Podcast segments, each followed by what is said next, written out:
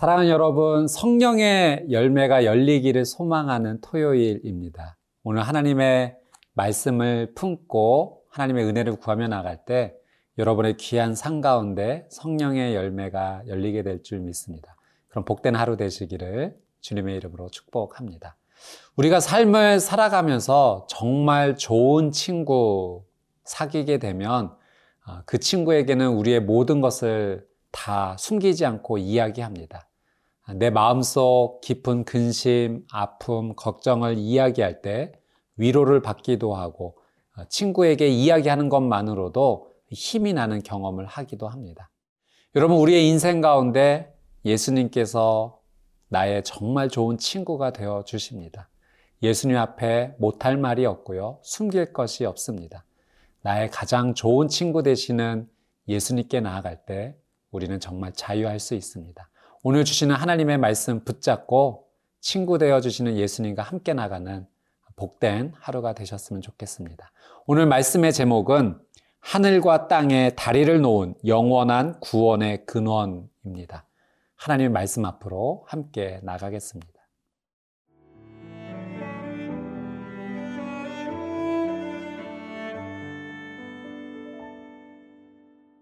히브리서 5장 1절에서 14절 말씀입니다. 대제사장마다 사람 가운데서 택한 자이므로 하나님께 속한 일에 사람을 위하여 예물과 속죄하는 제사를 드리게 하나니 그가 무식하고 미혹된 자를 능히 용납할 수 있는 것은 자기도 연약에 휩싸여 있음이라 그러므로 백성을 위하여 속죄제를 드림과 같이 또한 자신을 위하여도 드리는 것이 마땅하니라. 이 존귀는 아무도 스스로 취하지 못하고 오직 아론과 같이 하나님의 부르심을 받은 자라야 할 것이니라. 또한 이와 같이 그리스도께서 대제사장 되심도 스스로 영광을 취하심이 아니요 오직 말씀하신 이가 그에게 이르시되 너는 내 아들이니 내가 오늘 너를 낳았다 하셨고 또한 이와 같이 다른 데서 말씀하시되 내가 영원히 멜기세덱의 반차를 따르는 제사장이라 하셨으니 그는 육체에 계실 때에 자기를 죽음에서 능히 구원하실 이에게 심한 통곡과 눈물로 간구와 수원을 올렸고 그의 경건하심으로 말미암아 들으심을 얻었느니라. 그가 아들이시면서도 받으신 고난으로 순종함을 배워서 온전하게 되셨은즉 자기에게 순종하는 모든 자에게 영원한 구원의 근원이 되시고 하나님께 멜기세덱의 반차를 따른 대제사장이라 칭하심을 받으셨느니라. 멜기세덱에 관하여는 우리가 할 말이 많으나 너희가 듣는 것이 두나무로 설명하기 어려우니라. 때가 오래되었으므로 너희가 마땅히 선생이 되었을 터인데 너희가 다시 하나님의 말씀의 초보에 대하여 누구에게서 가르침을 받아야 할 처지이니 단단한 음식은 못 먹고 젖이나 먹어야 할 자가 되었도다. 이는 젖을 먹는 자마다 어린아이니 의의 말씀을 경험하지 못한 자요 단단한 음식은 장성한 자의 것이니 그들은 지각을 사용함으로 연단을 받아 선악을 분별하는 자들이니라. 히브리서 5장에서는 아론 후손의 대제사장보다 예수 그리스도께서 대제사장으로 훨씬 더 우월하시고 위대하시다라는 사실을 이야기하고 있습니다. 우리 본문 1절, 2절 말씀 한번 같이 읽어보겠습니다.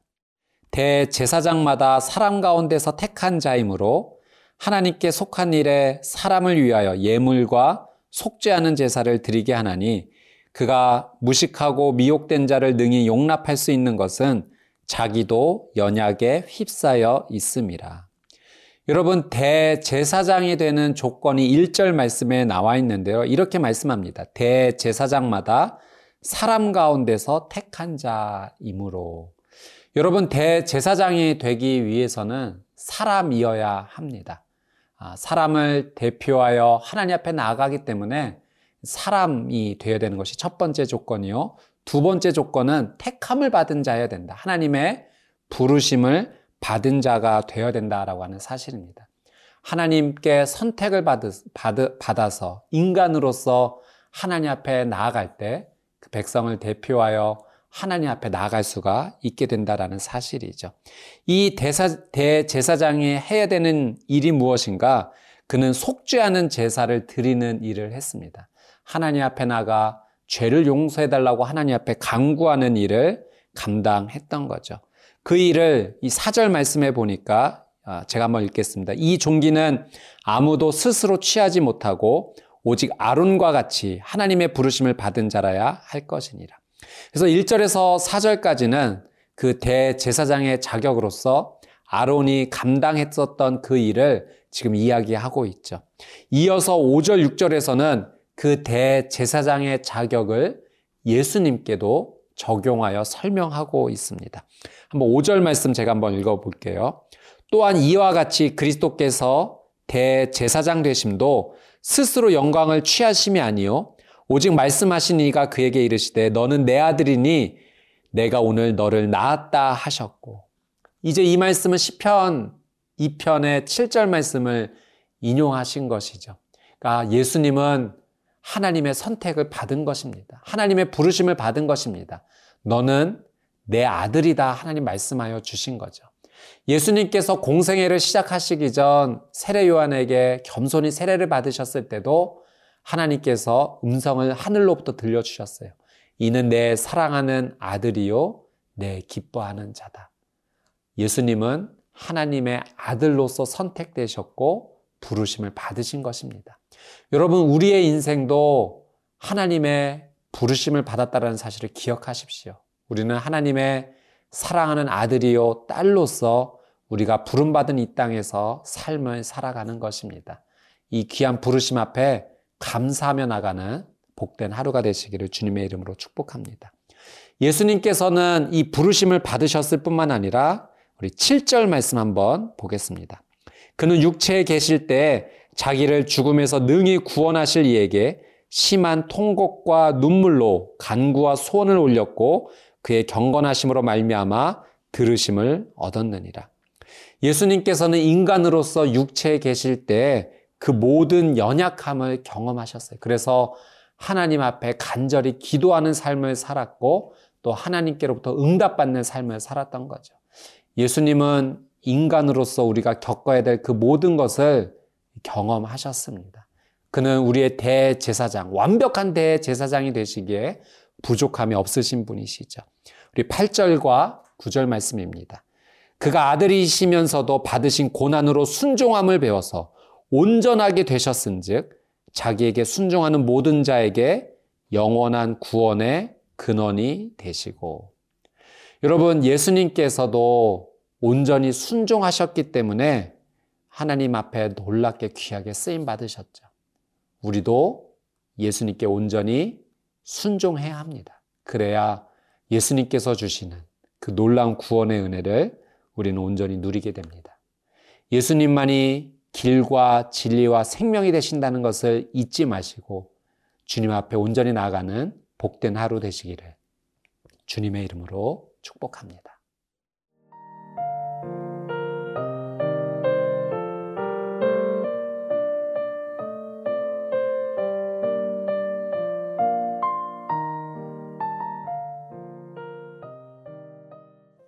11절 말씀 함께 보겠습니다. 멜기세덱에 관하여는 우리가 할 말이 많으나 너희가 듣는 것이 두나무로 설명하기 어려우니라. 히브리서 기자는 멜기세덱에 대해서 언급을 합니다. 예수님은 아론의 자손을 따르는 대제사장이 아니라 이 멜기세덱을 따르는 대제사장이라는 것을 이야기하고 있죠. 멜기세덱은 성경에 한 번 나오는 참으로 신비한 인물입니다. 이 멜기세덱을 성경에서는 살레망, 평화의 왕이다라고 이야기를 하고 있습니다. 예수님께서 멜기세덱을 따르는 것처럼 정말로 완벽한 대제사장임을 성경이 히브리서에서 설명하고 있는 거죠. 예수님께서도 정말 하나님께서 보내신 너무나 신비한 인물이고 또 단 한 번만 한 번만에 우리의 모든 죄를 용서해 주신 가장 위대하신 대제사장입니다. 예수님이야말로 위대한 평화의 왕이신 거죠. 이 멜기세덱의 반차를 따르는 대제사장임임을 히브리서 기자는 어, 이 수신자들이 알기를 원했던 것입니다. 그런데 안타까운 마음을 표현하면서 12절에 이렇게 이야기합니다. 때가 오래되었으므로 너희가 마땅히 선생이 되었을 터인데 너희가 다시 하나님의 말씀의 초보에 대하여 누구에게서 가르침을 받아야 할 처지이니 단단한 음식은 못 먹고 젖이나 먹어야 할 자가 되었도다. 그만큼 믿음의 시간이 오래 지나서 이제는 다른 사람을 가르치고 양육해야 될 위치인데 여전히 그 믿음이 자라지 아니하여서 오히려 가르침을 받아야 되는 바로 이런 모습이 너무나 안타깝다라는 것을 이야기하고 있습니다. 영적 수준이 아직 유아기에 머물러 있다라고 하는 사실이죠. 여러분, 우리가 부모로서 자녀가 성장하는 것이 얼마나 기쁜 일입니까? 시간이 흘러감에 따라서 키가 자라고 외형적 모습뿐만 아니라 내면도 온전히 성장하는 모습을 볼 때 부모로서 참 기쁩니다. 여러분, 하나님께서도 마찬가지시죠. 우리가 시간이 흘러감에 따라 우리의 믿음이 겉과 속이 모두 다 자라기를 원하십니다. 우리가 자라지 않는다면, 어, 그대로 머물러 있다면 그것은 그대로 있는 것이 아니요 오히려 퇴보하는 것과 마찬가지인 거죠. 12절에 하나님의 말씀에 초보가 되어서는 안 된다라는 표현이 있습니다. 여러분, 우리는 하나님의 말씀을 잘 알아야 됩니다. 이해해야 됩니다. 말씀을 잘 소화해서 이제 그 말씀을 잘 전하는 자가 되어야 합니다. 이 말씀에 대해 성장할 것을 여러분 소망하십시오. 하나님께서 여러분을 놀란 은혜로 인도하여 주실 것입니다. 이 말씀을 방해하는 것이 있다면 여러분 과감히 믿음으로 어, 결단하여 끊어내시기를 부탁드립니다. 13절, 14절 말씀입니다. 이는 젖을 먹는 자마다 어린아이니 의의 말씀을 경험하지 못한 자요 단단한 음식은 장성한 자의 것이니 그들은 지각을 사용함으로 연단을 받아 선악을 분별하는 자들이니라. 여러분 장성한 자는 단단한 음식을 먹게 됩니다. 그리고 지각을 사용하게 돼서 선악을 분별하는 삶을 살 수 있게 되죠. 우리가 하나님의 말씀 앞에서 또 믿음으로 장성한 자가 된다면 하나님의 깊은 말씀을 잘 이해해서 선악을 분별할 줄 아는 귀한 삶을 살아갈 수 있게 됩니다. 여러분, 어, 가을이 되면 나무에 열매가 열립니다. 근데 열매가 열릴 때 겉모습만 열매가 아니라 사실은 그 속모습까지도 온전히 익어야 되는 것이죠. 우리의 겉모습뿐만 아니라 속모습까지도 우리는 성장해야 합니다. 하나님의 말씀 앞에서 믿음의 귀한 성장을 이루십시오. 하나님께서 여러분의 삶을 놀란 은혜로 인도하여 주실 것입니다. 함께 기도하겠습니다. 사랑하는 주님, 하나님의 말씀 앞에서 우리의 믿음이 성장하게 되기를 원합니다. 겉모습뿐만 아니라 속사람까지도 장성하여 단단한 음식을 먹는 자와 같이 되기를 원합니다. 성령님, 우리를 도와주십시오. 지혜를 주십시오. 말씀을 읽을 때 깨달아 알 수 있는 은혜를 허락하여 주시옵소서. 오늘도 하나님의 말씀을 품고 살아가는 하루가 되기를 원합니다. 감사드리며 예수 그리스도의 이름으로 기도드리옵나이다. 아멘.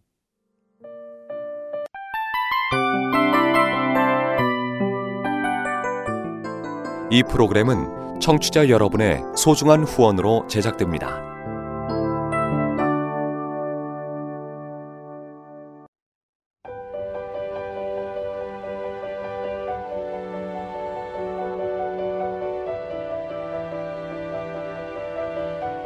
세상에는 수많은 교회들이 있지만 더 깊이 있는 말씀 강해를 찾기 위해 크기로만 교회를 선정하지 않습니다.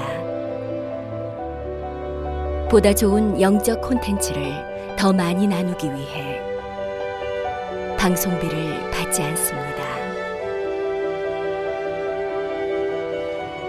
1년 365일 복음만 전하고 싶어서 우리는 광고를 하지 않습니다. 온누리의 복음을 땅끝까지 CGN TV와 함께 땅끝 선교사가 되주세요